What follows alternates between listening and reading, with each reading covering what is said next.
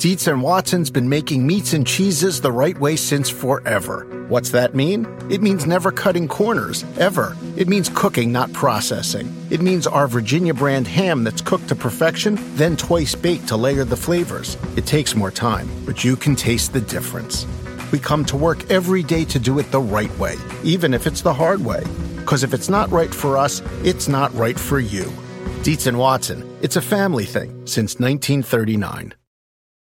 Without the ones like you, who work tirelessly to keep things running, everything would suddenly stop. Hospitals, factories, schools, and power plants, they all depend on you. No matter the weather, emergency, or time of day, you're the ones who get it done. At Grainger, we're here for you with professional grade industrial supplies. Count on real time product availability and fast delivery. Call clickgrainger.com or just stop by. Grainger for the ones who get it done. This episode is brought to you by Progressive. Most of you aren't just listening right now, you're multitasking. But what if you could also be saving money by switching to Progressive? Drivers who save by switching save nearly $750 on average, and auto customers qualify for an average of seven discounts. So multitask right now. Get your quote now at progressive.com. Progressive Casualty Insurance Company and affiliates national average 12 month savings of $744 by new customers surveyed who saved with Progressive between June 2022 and May 2023. Potential savings will vary. Discounts not available in all states and situations. Teddy's a tremendous professional, and Teddy's, Teddy's a tremendous person. And so, um, you know, he I think he, he, I can't speak for him. I think he's controlling what he can control, and um, he's having a great off season. I'm sure. I can't wait to get him back here, and I think he's um, determined to play his best football next year. Um, as far as where he stands with us, I mean, he, he's our quarterback. As it pertains to Sam, I mean, I, like I said, Sam Sam's a we think a dynamic player in this league um, with unbelievable talent, and who's really really um, has a chance to to really hit his outstanding potential moving forward. But um, you know, like, like like I've said earlier, um, if calls are made, I, I will I will answer them.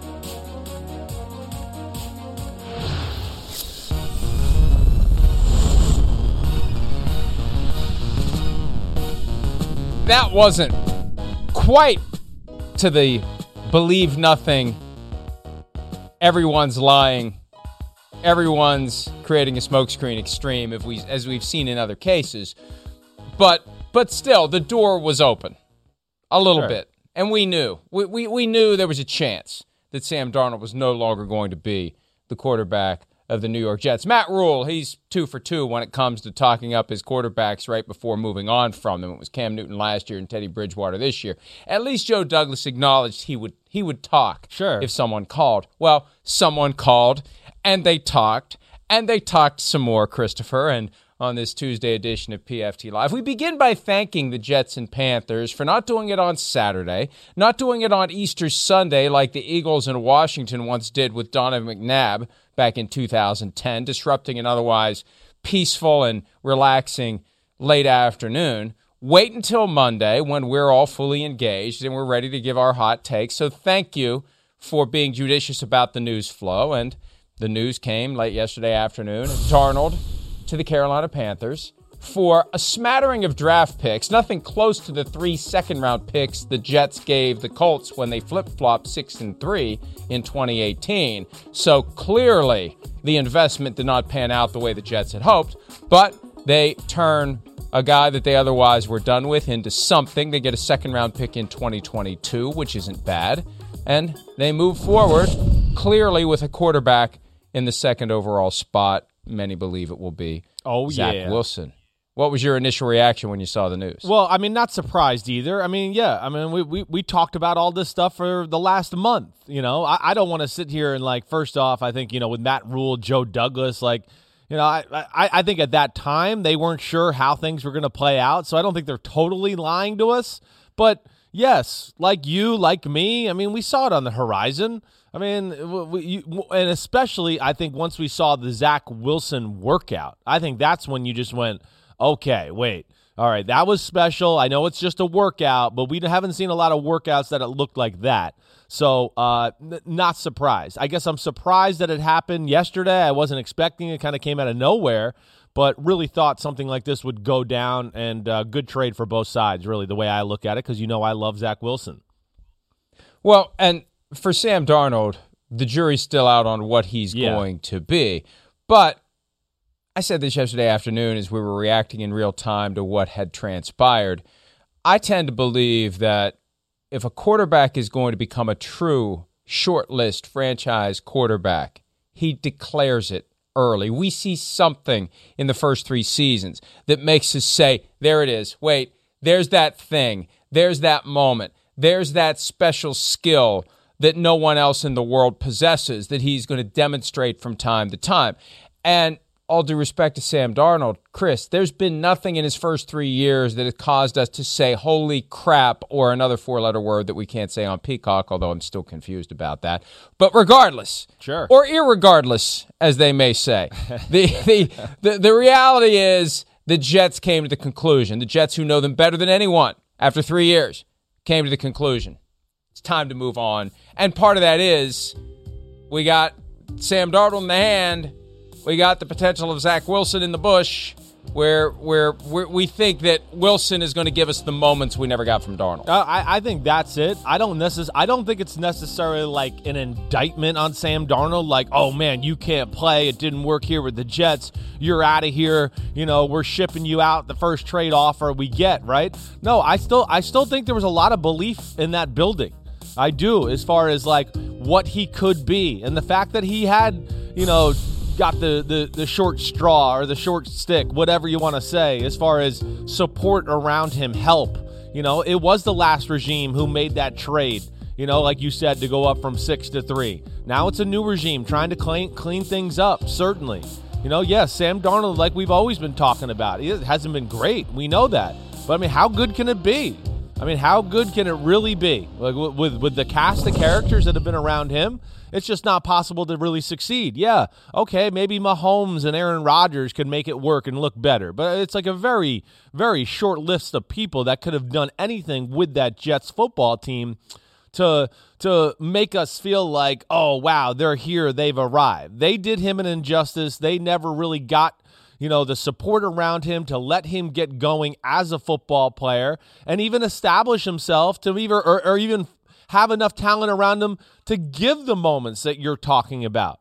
You know, that that's what I think is the big thing with Sam Darnold. I will not be shocked if he goes down to Carolina and wins football games and ends up having a real good career down there uh, in a place that, you know, I think really suits him as far as talent and, and the way the system is run down there in, in Carolina. Was he good enough over the past three years to justify being the third overall pick in the draft, regardless of the supporting cast around? No, well, no, probably not. No, no. I, I, mean, okay, yeah, he wasn't the number three pick of the draft. He was not. Uh, that's a that's a fair question or a fair way to say it, certainly. But you know, again, you say it all the time. We know that the draft is a crapshoot. He was a guy that had a lot of hype coming out. You know, from USC, he had that great Rose Bowl game against Penn State where after that you couldn't tell the world he wasn't the greatest thing since sliced bread. It's it's a lot like the Trevor Lawrence conversation we're having this year. You're not allowed to say he's not the greatest quarterback ever. It was the same way that year with him. And how how remember how everybody was shocked like what? The Browns are going to take Baker Mayfield? They're not going to take Sam Darnold, who everybody was just saying was the best and I have the highest QB grade in the history of scouting on this guy and all that stuff. So no, he did not live up to expectations, but I also will say he got no help uh, or no nudge to, to really be able to deliver on those expectations either. I mean, come on, those receivers this year, gee willikers, Batman, they were pitiful. When you think back to the 2017 season, and that was the first year we were working together on this program, yeah. Darnold was the guy wire to wire who was regarded as the top quarterback prospect yeah. in the ensuing draft. And I have a vivid recollection of someone on this show constantly referring to him as Sam Darnold. I can't remember whether it was. It was the French. Me. He was a little French back then. uh, uh, uh, but but I, I it's it's I think coincidental. Yeah. And important that the Darnold trade happened on Monday because over the weekend and we really have reached the low water mark between free agency and the draft when things like this become news. There's someone with the Athletic who who wrote an article that caught some traction that Zach Wilson, wait for it, Yeah. is a boom or bust prospect. Whoa. Well, no, no crap. they all are, and and I think the only reason it created headlines is because no one else, generally speaking, will come out and say there's a chance all these quarterbacks that are getting all this publicity in the run up to the draft aren't going to be any good. Some of them won't be very good. We just don't know at this point. So we don't talk about I think there's two reasons we don't talk about it. And I say we, I mean everyone in the media. One, we're, we're, we're, we know that this is all about selling hope to the fan bases whose teams select these players. So it's better to view the glass as half full. It's kind of evolved that way over time. Yeah. When in Rome, hype up the draft picks. And also, if people are too candid about, you know, if Mel Kiper on his conference calls that he does, I don't know, once a week, once every other week, and all the other draft experts are saying, well, you know, there's a chance that half these guys are going to stink. The next question is, well, which ones are going to stink? Well, we don't know. Well, why are we listening to you then? and and so it's all positive. But when we look back, the, the history is strewn with with guys who didn't work out. Look at 28 look at 2018. Baker Mayfield, we still don't know for sure. Sam Darnold, trending bust. Josh Rosen, what the hell happened to him? Josh Allen, superstar. Lamar Jackson, superstar. Five guys taken in round one. Two superstars Yeah. and three other guys where one we know. Now, who, who knows what's going to happen with him? Maybe he gets lucky in San Francisco. Maybe Mac Jones or whoever's going to be picked gets injured and he works his way up as a better backup than than the guys they've had behind Jimmy Garoppolo. But Josh Rosen's off the radar screen, and now Sam Darnold is relegated to Carolina. So the thing to remember is, as we get ready for the draft, which is three weeks and two days away, w- there's no guarantee that any of these guys are going to be great. And chances are half of them won't be. Even at the quarterback position, which has gotten better in recent years, there's Yeah. still a 50 50 shot. That guy that you think is going to save your franchise isn't, as the Jets found out in giving up on Sam Darnold. Yeah, well, hey, listen, first round, first round picks, it's all about elite traits, right? So that can lend to at times being bust or a player not turning out the way you want them because hey, you saw something on film where you went, "Wow, this is really special." Okay, maybe this guy's got some other areas he's got to clean up, but this one area is special, and if we can build on that, it could be something. And of course, yes, people do miss and do those type of things and misevaluate or don't do the right thing to support the player to really get the ju- the, the the the draft pick, you know, the jump off. That, that's the big thing.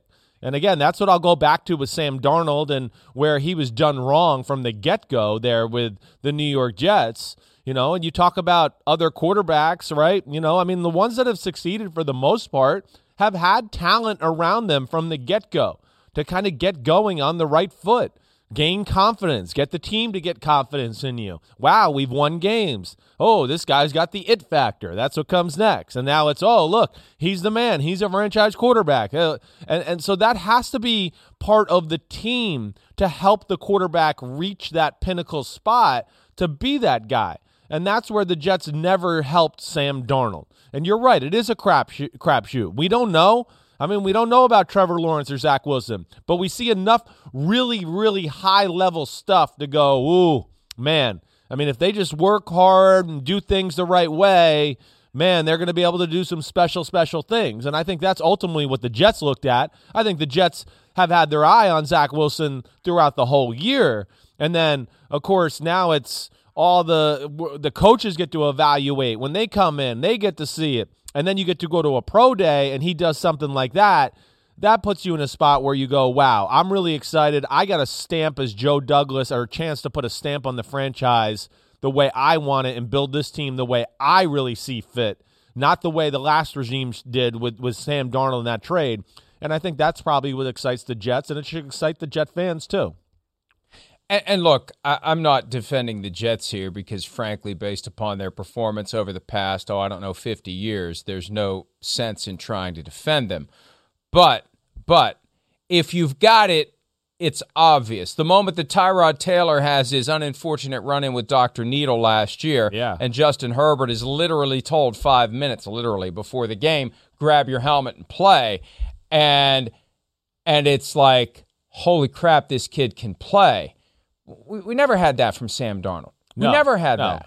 At some point, when you do have the elite traits, it transcends the crap that's around you. Not that there was crap around Justin Herbert with the Chargers, but you get my point. I got you. at, at some level, the quarterback is so good Yeah. that he elevates the guys around him. I, I get and you. Darnold was never that. No, he was never that. You're right. There, there is uh, even even if they can't elevate, and you just see, you go, whoa, there's something about that guy. Herbert, even that first game when we watched him, it was wasn't that he blew our doors off game one, but you looked at it and you went, man, he's big. Whoa, he's fast, and man, he's got a really unbelievable arm and seems to throw it very easily, 40 yards down the field, six feet off the ground. You know, you're right. There was those things that jumped up. Mike, it's the big reason I pushed back against Sam Darnold the first time around. I mean, when he got drafted, because you're you, you never saw that on film in college. You never saw a guy that was just throwing lasers all over the field. You saw a guy that was a good player, had a good arm, had quick feet,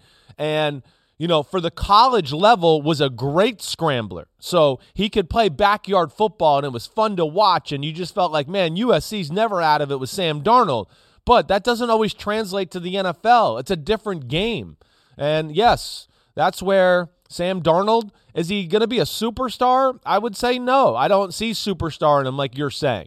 And that's that's where the Jets messed that up. Mike Maccagnan, Maccagnan and company as far as taking him in the top 5. I don't see that either. But still think you put him on a good football team and you give him weapons like DJ Moore and Robbie Anderson and Christian McCaffrey and Ian Thomas at tight end and those type of things. I go, oh no, you can win football games with Sam Darnold. You can do that, and I and I think that's you know realistically the realistically the way I I view him. Excuse Could have had Josh Allen myself. instead that year. Didn't even have to trade up from six to three, and could have had Josh No, Allen. but his Although- completion percentage, Mike. His completion percentage. Oh my gosh, Mike. His completion percentage. He didn't get to throw screens and he threw played in a blizzard and had nobody blocking and didn't have one talented receiver. But it was all Josh Allen's fault. It was nobody else. basic, basically, Allen would have been the same with the Jets as he was in Wyoming. No, I'm not. I'm not. I think Josh Allen would have had more of those moments of like you were saying about Justin Herbert, where things wouldn't. I don't know if it would have mattered a whole lot in the win loss column, but I think Josh Allen, like we've seen over the last three years, even when it wasn't pretty, he would do some stuff and we go, "Damn, that was whoa, that was good." Whoa, holy cow, what a throw. What a run. I mean, he did stuff like that, to your point, that opened our eyes. And then what did Buffalo do? They started getting talent around them, and all of a sudden it explodes. So we'll see. Maybe it does explode from Sam Darnold, but he certainly doesn't have Josh Allen's talent, which we know is superstar special. And that gets back to my original point. We haven't seen anything from Darnold that would make us say, "Holy crap!" like we have from Josh Allen. Yeah, and I think, right. hey, hey, there, there are interesting exercises in alternate history that we could engage in.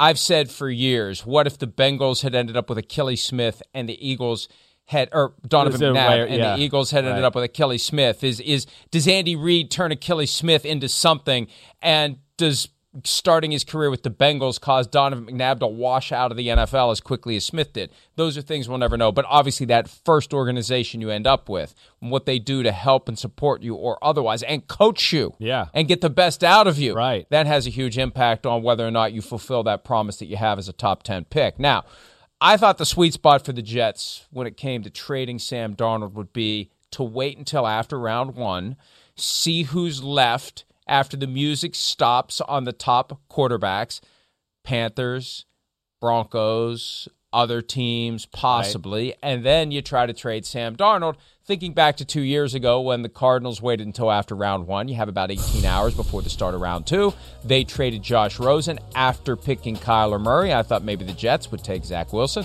wait to trade Sam Darnold. But I get the impression, Chris, when you consider what the Jets picked up here, and they got a second round pick next year, a fourth round pick next year, a sixth round pick this year, there's a good chance that the Panthers, one of the candidates to be that team between round one and round two, weren't going to be waiting around and would have addressed their needs somewhere else.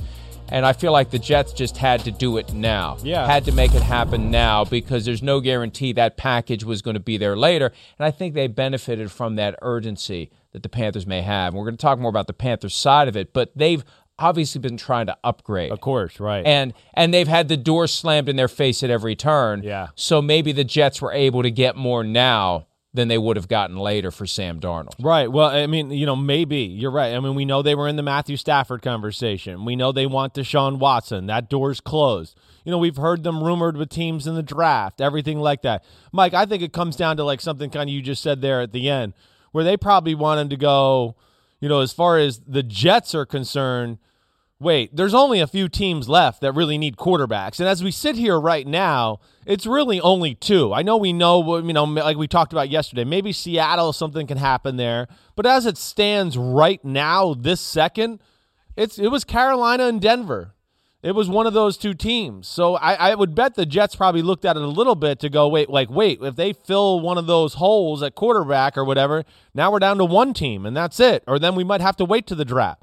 And I, I would think that the Panthers, you know, from their standpoint, Mike, they, they want to get their team figured out here. They want to figure out how they're going to orchestrate the draft. You know, okay, wait, we got this quarterback. Let's start to think about how we can run our offense, do those type of things. And here's the big thing to me that, like, I just, I think we're all missing. Panthers didn't want to take a quarterback at eight. They did so they the way they looked at it right now, and they went, okay, wait, it seems like one, two, three is going to be quarterback. We don't like four or five at number eight. So that that that to me is what they came to the determination of. So now they can move on to how they want to adjust their draft, and they're off the quarterback conversation. And how are we going to finagle to maybe move up in the draft to figure this out? Or all those type of things. Now they don't have to worry about it. Now they can go, wait, we can pick whatever we need at number eight, or if somebody wants to trade up to number eight to maybe get one of these quarterbacks, maybe we could trade down, do something like that. But I do find that to be the interesting angle, too, that the Panthers kind of threw in the towel with the quarterbacks in the draft and said, the hell with it. We're going Sam Darnold and we're moving on. Well, there was a report or a suggestion or whatever we want to call it recently from Mike Tannenbaum, the former GM of the Jets, and he was an executive with the Dolphins, that – that the Panthers were looking into the three spot as well when the 49ers made that jump from 12 all the way up to three, making it clear they were taking a quarterback. Right. And I think if you're sitting at eight, and as the boards begin to shift and harden, you realize quarterback at one, quarterback at two, quarterback at three, right? Maybe quarterback at four maybe quarterback at five if the Bengals f- slide down and the Broncos jump up. And, you know, we have to assume that the Panthers have had all relevant conversations and considered all potential permutations to try to get Justin Fields or Trey Lance, assuming those are the two guys who are going to be left. And as you said, you just you, you don't uh, maybe they would have been interested in those guys if they had landed at eight, but you don't want to give up on top of eight to get those guys, whatever it is you'd have to give up to move up to four or five. So we're going to go the Sam Darnold route instead. And the, the Jets benefit because I, I, I never got the impression the Broncos were all that interested in Darnold as a potential upgrade over Drew Lock. Right. And where else does Darnold go? Once the 49ers slam the door on the possibility, yeah, yeah. then Carolina I, and, and, you know Carolina was not a team that we had high on the list of potential Sam Darnold destinations. So the Jets, I think, got a little bit lucky here, and I think the Jets made their move now because they recognize there's a damn good chance they weren't going to get something like right. that when April 27, 28, 29 rolls around and the draft gets going and teams start making other moves and teams maybe address needs between now and then. So I think the Jets did what they had to do, knowing that they were going quarterback, knowing that that's right. They weren't going to keep Darnold around. And the other angle here too, we've got the fifth year option that the Panthers will now pick up on Sam Darnold at 18.8 million. For the first time, that option is fully guaranteed at exercise. So the Jets had to make this move before May 3.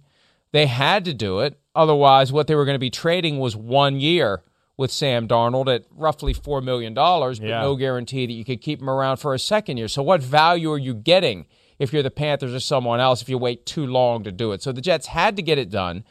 They had to make a decision as to which guy they were going to keep. They couldn't keep both Zach Wilson or whoever they take at number two. And That's right. So they, they did what they had to do, and they got what they got, it. and I think they got a better deal now than they would have gotten later. Period. I, I think there's the, the- I think you're right. I mean, yeah. I mean, you just don't know how it's going to shake out, and they don't want to be there like in the situation you're talking about in May or now. Hey, wait, we've got a new quarterback of our team, but we're spending all our time talking about the quarterback we don't want and why. What are we going to do with him, and how are we going to split rep, reps during you know OTAs and doing all those things? It works for both sides. Carolina now gets their quarterback, and they can start feeding him offense and playbook and pages because you know, just to get the head start there. And I don't know if we're going to have on field work at any point or not, but I, I'm guessing coaches, I know coaches, they're, they're hoping and expecting that at some point after the draft, they're going to be able to get on the field, practice, do those things.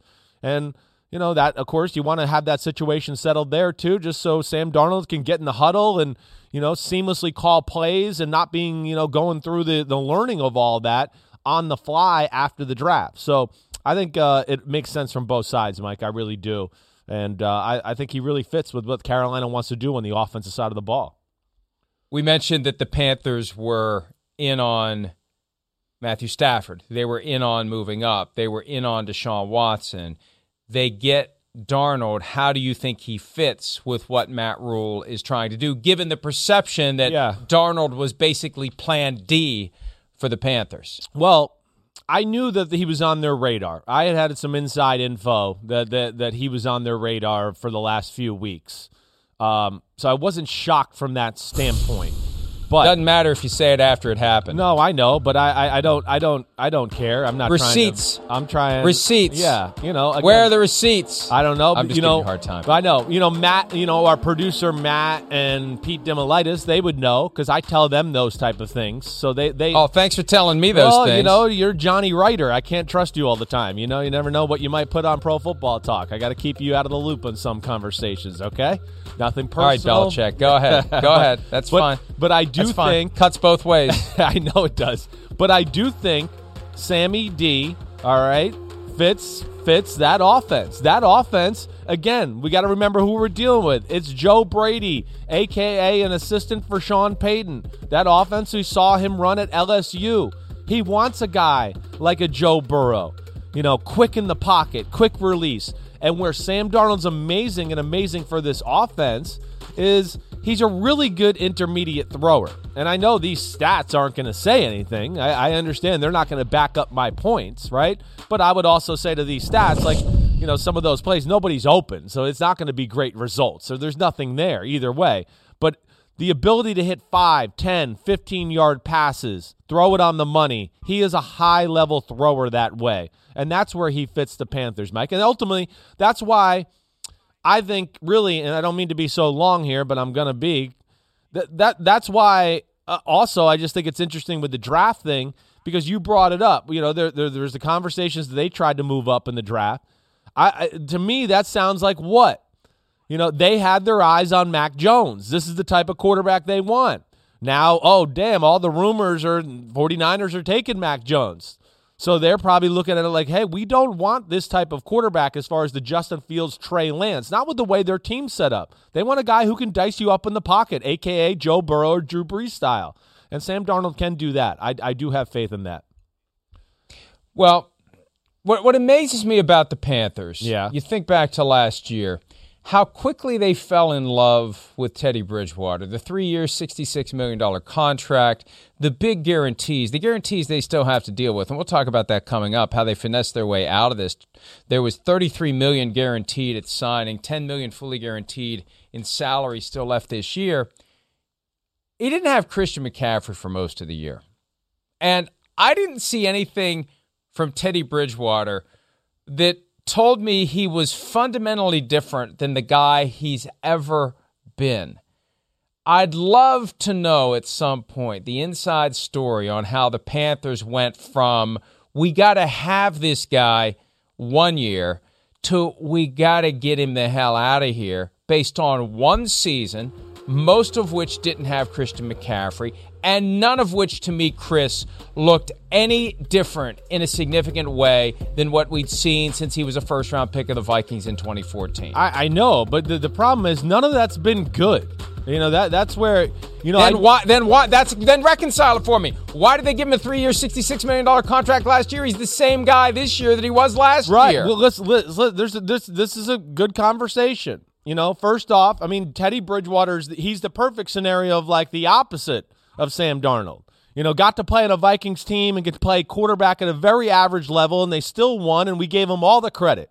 Oh, it's a great defense and they can run the ball. They can do this. It's Teddy Bridgewater. He's doing it all. He's special. He's got the it factor. It's just because he smiles in the huddle and the whole team plays better. no one was saying that. I, no it's one all- was saying it's that like about crap Teddy like that constant. It's constant. But no one crap. was saying that. No one was saying I'm- that about Teddy Bridgewater. He's a guy who comes in with top. an even hand. I'm being yeah, over- extremely. No, yes, no. He it's always his charisma and those things, and how ha- that's what I always hear about. You know, okay, he goes to New Orleans, he does a good job there. There's no doubt, but we're like, you know, okay, I they went five and zero. They got him because they needed a quarterback. They had no other options. They didn't know what to do, and they were worried about the Tampa Bay Buccaneers. Who were going after Teddy Bridgewater at the time before Tom Brady got, you know, serious about Tampa.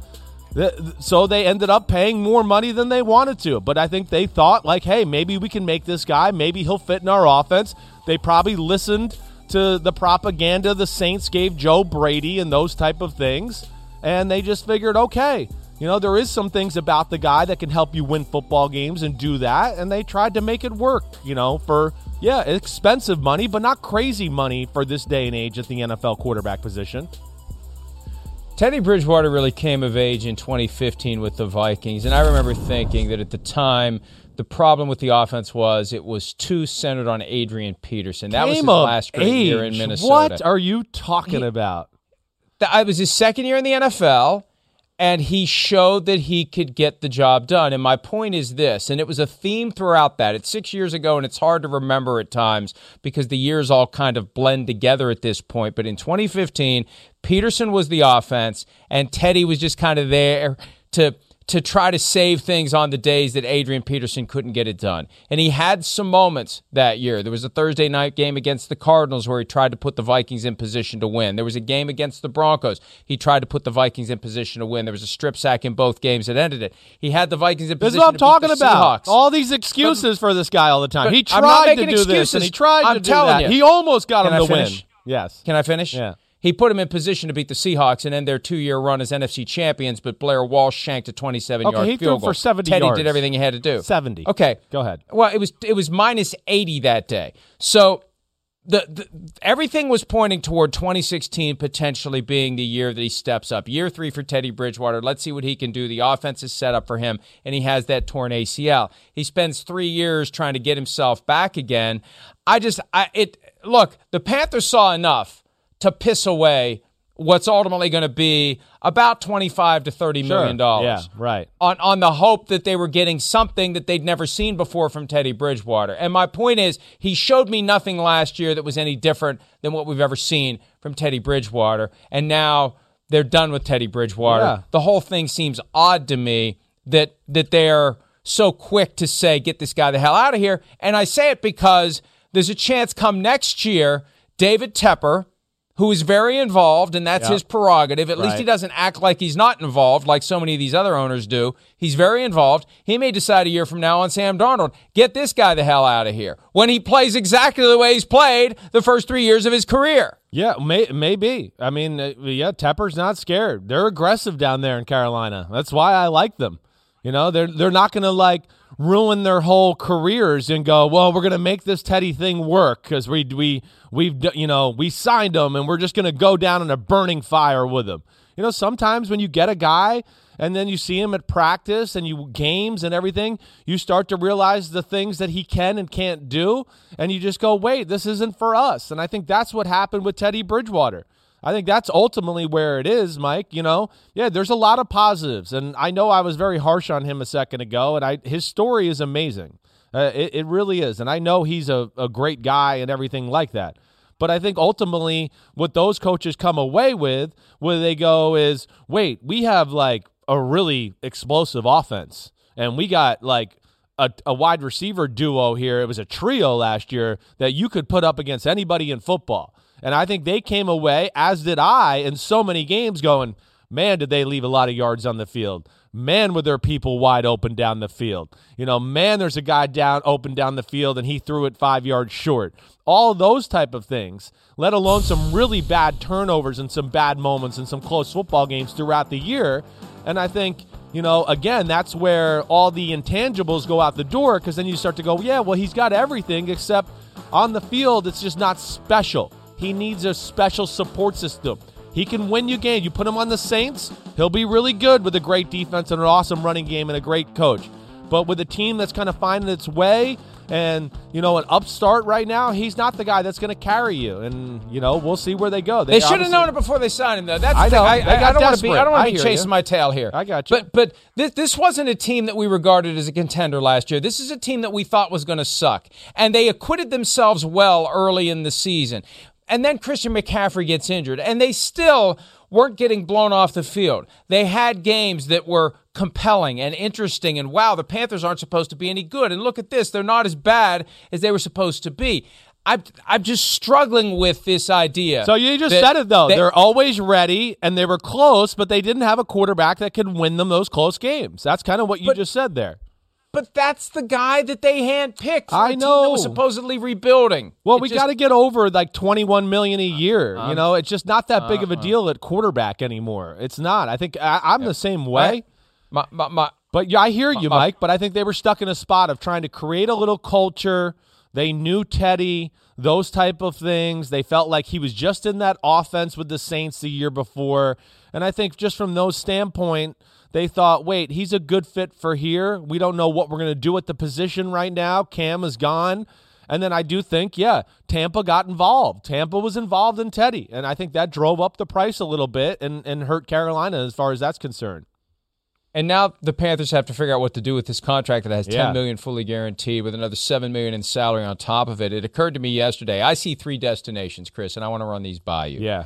Number one, number one, and and two are via trade. One is via we just have to cut the cord on this guy and eat the $10 million. Right. But trade him to the Broncos, yeah, reunite right. him with former Vikings assistant GM George Paton, Agreed. and he could be an upgrade over Drew Lock. You or like that one? Yeah, or he competes with him, right? If Drew Lock like falls apart early in the year and is too gunslinger, now you got the guy Teddy Bridgewater, who's the opposite of that. To go, oh, hey, we're going to play through the defense, and I'll manage the game. So that makes a lot of sense. I'm with you there. Now, to get that deal done, I think what Teddy would have to do is take less than 17, Ooh. and maybe the Panthers would have to pay part of the 10. But you know what? You get a chance to walk in the door and compete to be a starter, and no one else is paying you 17 this year. You're getting your 10 from the Panthers one way or the other. No one's paying you 17. How much more over 10 are you willing to take less than 17 to land in a spot sooner rather than later? This is the Trent Brown dynamic where the Panthers yeah. can say, hey, we don't have to cut you anytime soon you either do this deal, make this happen, or we're eventually going to dump you and you're going to be capped at 10 million. The other team, and remember, this team came up at some point during March as potentially interested in Teddy Bridgewater, and that's the 49ers. And there's still a way to do this where you dump Garoppolo and his 25 million, you get Teddy Bridgewater and you pay him 12, and it's easier for Bridgewater, I submit, Chris, to be the short term he starts until the rookie's ready, right. then run the risk that Garoppolo is going to be healthy and effective and you got a problem in the locker room. You're not going to have a problem in the locker room if Garoppolo's gone. Bridgewater comes in knowing the assignment, knowing what his role is. It's easier to pull that off if you're Kyle Shanahan, and it's it's 50 cents on the dollar. Sure, right. In comparison to the 25 million Garoppolo is supposed to make if you can get Teddy to take 12. Yeah, my, my, I mean that makes a lot of sense. That does. I mean, uh, it makes sense from the 49er standpoint. I think you're, you know, spot on there. You know, the Denver thing certainly. You know, again, where I'll go back with you know, the 49er thing is, you know, that that makes a lot more sense as far as having Jimmy there, right? Just because he's already got a, a flag planted in the ground. He's established. They've gone to the Super Bowl with him. That's going to cause a little bit more of a ruckus in the locker room than Teddy Bridgewater coming and you going, okay, yeah, he's good, but we don't know this guy. And yeah, we have a rookie quarterback who's the number three pick in the draft. And okay, that's right. We like Teddy, but uh, you know he'll play when he has to Wait, or whatever. Are you agreeing or disagreeing with my thought that it would be less of a problem in the locker room? I agree. Garoppolo's agree. No, gone. I agree. Yeah. I, uh, yes, I was saying yes. It's too much of an issue with Garoppolo because he's already planted a flag in the organization. So I agree with you. And then hey, the other team too. Just to just because I know we both got this on our radar still is. We'll see what happens with Seattle. I just know there's a lot of people in the NFL and league circles that do not think that story's done yet. And if they decide to trade him, maybe that becomes a place where Carolina has some conversations with Seattle and they get something done and Teddy goes up there. And hey, he would fit Teddy, he would fit that style of football. You know, as far as Pete Carroll want to run the ball, play through the defense, manage the game, do those type of stuffs. I mean, that that certainly would would fit Seattle style. The four teams that Russell Wilson's agent identified four or five weeks ago seemingly are out of it at this point, although I guess the Raiders could still get back into it.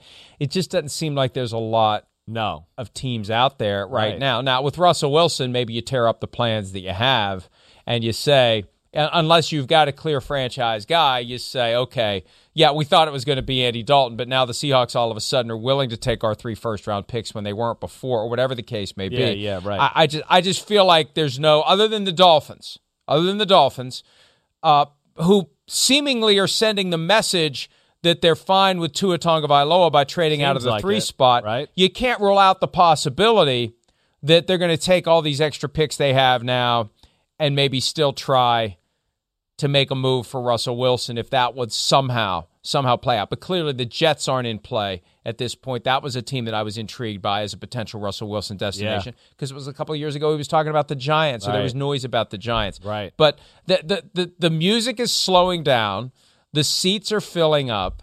And the one other team that I had in mind with Teddy Bridgewater, you mentioned the Buccaneers. Bruce Arians said last year, Yeah. it was Tom Brady, Teddy Bridgewater, Jameis Winston. That was the priority. Right. And if you cut Teddy Bridgewater, he can just go to Tampa Bay and take the minimum 1.075 million. The Panthers are paying the difference, and he can be the backup to Tom Brady. Hang around there for a while, see if maybe he can become the guy after Brady's gone. Yeah. I think that is the the ultimate opportunity in the event that there isn't a starting path Yeah. somewhere. Right. Go back up Tom Brady and make the Panthers pay the difference between what the Bucks pay and and what Teddy's going to get by way of the ten million dollars. Yeah, no, I mean there, there's a lot of options here. The, the, there there definitely is. Uh, you know, yeah, I, I think Teddy the starter that that's probably by the wayside unless it becomes in Denver where he goes goes to Denver, gets traded there, gets to p- compete with Drew Lock and do all of that. You know, so yeah, we'll see where that goes. But I would expect something to go down there, you know, before the draft or at least right after the draft or during the draft. I don't expect him to be on the roster, you know, once the draft is over. You know, and then when you're the Seattle thing and Russell Wilson, Mike, yeah, I'm with you, man. I don't know, like where where does that end up? You know, right now there really is nothing other than Miami. The other only other team I look at a little just to go was wait, wait, they could still they're still looking for their quarterback of the future is Washington. You know, but I, I, again, I don't know if they're going to be in the the class for a, a Russell Wilson. The way Washington's sitting there right now, they're, they're probably sitting there. Wait, one of these five quarterbacks might fall to us at number nineteen or twenty. I can't remember which one they are exactly, and maybe they'll get 19. them there. Yeah, so we'll see. One team that will not be in the market for Russell Wilson or any other starting quarterback anytime soon is the Green Bay Packers. Aaron Rodgers began his two week stint as the guest host of Jeopardy, and he believes that he could, if given the opportunity, double dip. We'll talk about that next here on PFT Live.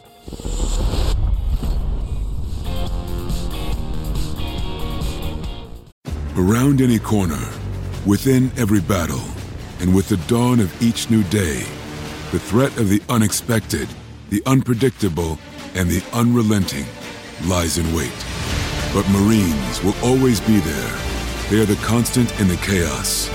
No matter the battlefield, Marines adapt to win, defeating every shifting threat, protecting our nation's future. The few, the proud, the Marines. Reese's peanut butter cups are the greatest, but let me play devil's advocate here. Let's see. So, No, that's a good thing. Uh, that's definitely not a problem. Uh, Reese's, you did it. You stumped this charming devil. Pulling up to Mickey D's just for drinks? Oh, yeah, that's me. Nothing extra, just perfection and a straw. Coming in hot for the coldest cups on the block. Because there are drinks, then there are drinks from McDonald's. Mix things up with any size lemonade or sweet tea for $1.49. Perfect with our classic fries. Price and participation may vary, cannot be combined with any other offer. Ba da ba ba ba. Scott, did you come up with the correct response? Who wanted to kick that field goal?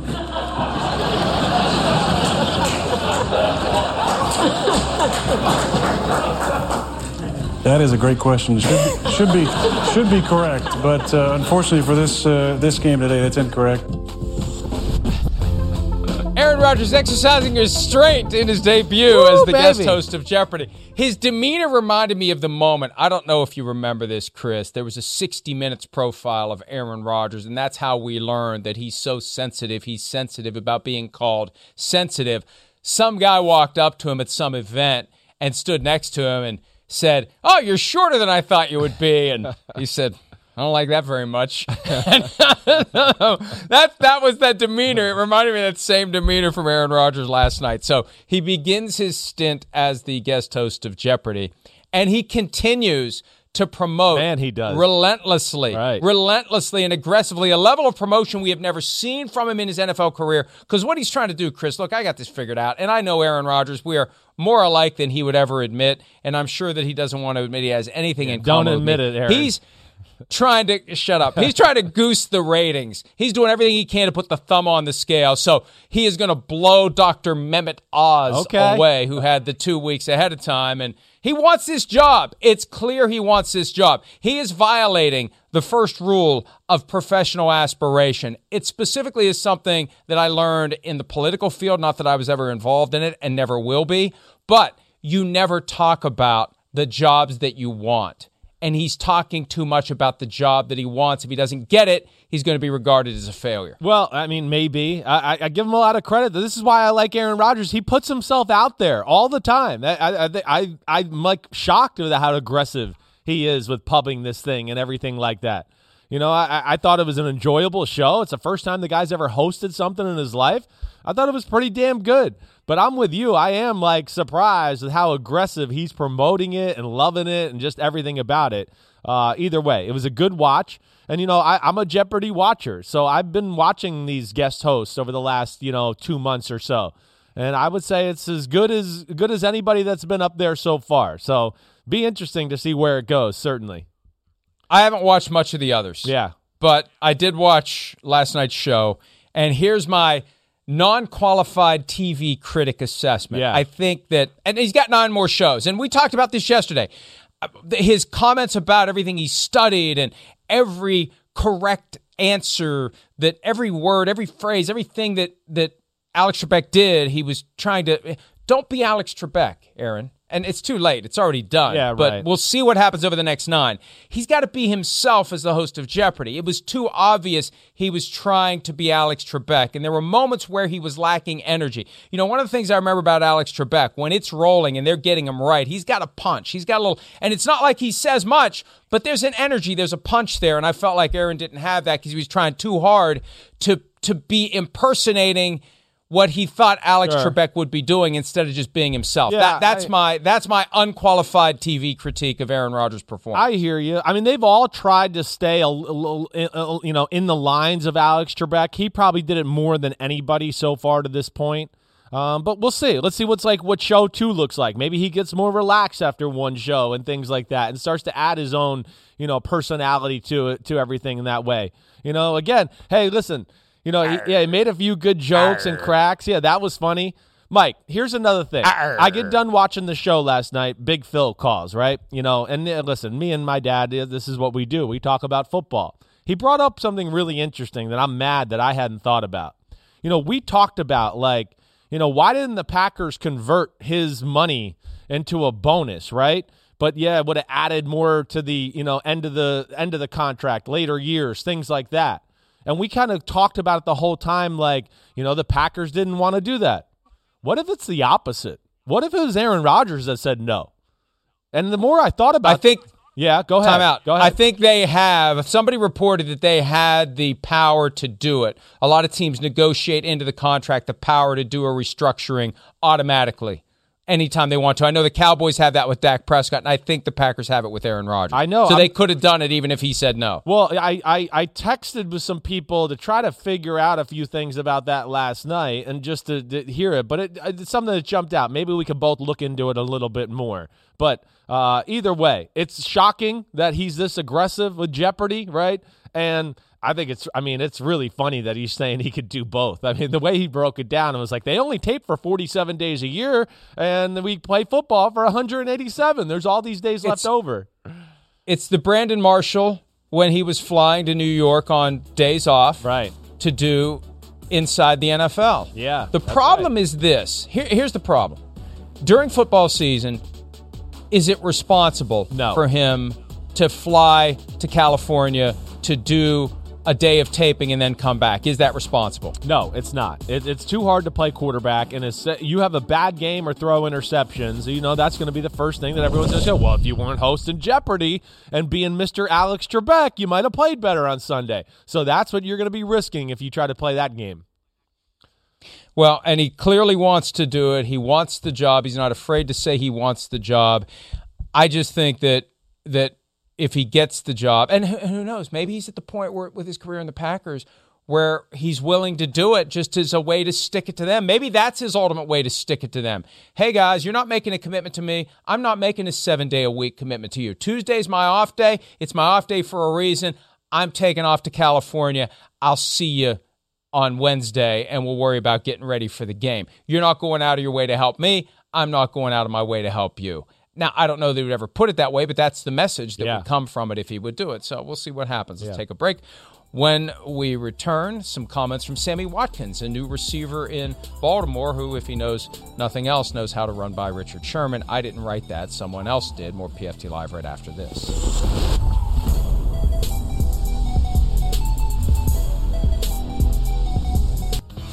definitely had a great conversation with him and um kind of kind of talked to him like man i'm th- this is your show. I just want to be a part of it. And um you're a special talent. And um i just want to come here and try to help out as far as you know i mean making plays for you making it easy on you. And and he just said the same thing man i just want a guy that can go out there and ball and have fun enjoy himself and bring that swagger. And i can't wait to you know i mean work with him I'm mesmerized by whatever that was hovering over the left shoulder of Sammy Watkins. That was his introductory press conference yesterday as a member of the Baltimore Ravens. Can't wait to play with Lamar Jackson. Basically said if the receivers get open, he can explode in that offense as a passer, Chris. I don't know that Watkins is enough to make a difference. I think this is about structure of the offense. I think Jackson can do it. This is about what they intend to do Yeah. offensively, and they've been so skewed toward the run they haven't let the passing game flourish the way that maybe it could. Yeah, agreed. And, and, I mean, we know Lamar's special that way. I, I again, I'm not going to sit here and tell you I think Lamar's, you know, Aaron Rodgers or Mahomes and can just dice everybody up with his right arm every game, all game long. But it's still really damn good. And if you get people open, he'll make the right decision and the right throw. Uh, I mean, I, I I believe that the film shows that. But I think to your to your bigger point there, it's just yes, the offense has to grow you know, in general, altogether, as far as more passing concepts, more creativity along those lines. We talked about it a lot at the end of the year. We finally saw like the incorporation of Hollywood Brown into the offense, and you could tell that he was a focal point. That was the first time we saw that. You know, Sammy Watkins has great potential, as we know. It's been an underwhelming career, but he's got superstar talent when he could stay healthy or play 100%. You know, so I think it's like the perfect fit for both sides. Sammy has a chance to, you know, maybe have a big year, be on a winning football team that could maybe get to the Super Bowl, and that could help him maybe sign another big contract or something like that. And Baltimore gets a guy for somewhat the low who's got great potential. And we know that it's kind of hard to get receivers there in, in Baltimore. So I think it makes sense for both sides, certainly. All right, let's take a break. When we return, AFC projected win totals. Yesterday we looked at the NFC. We're going to flip it over to the AFC today. We'll do that next here on PFT Live.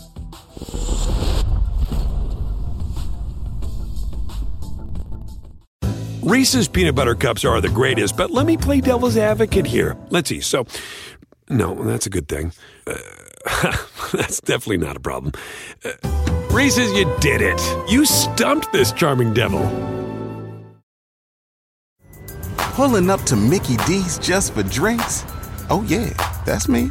Nothing extra, just perfection and a straw. Coming in hot for the coldest cups on the block. Because there are drinks, then there are drinks from McDonald's. Mix things up with any size lemonade or sweet tea for $1.49. Perfect with our classic fries. Price and participation may vary, cannot be combined with any other offer. Ba da ba ba ba.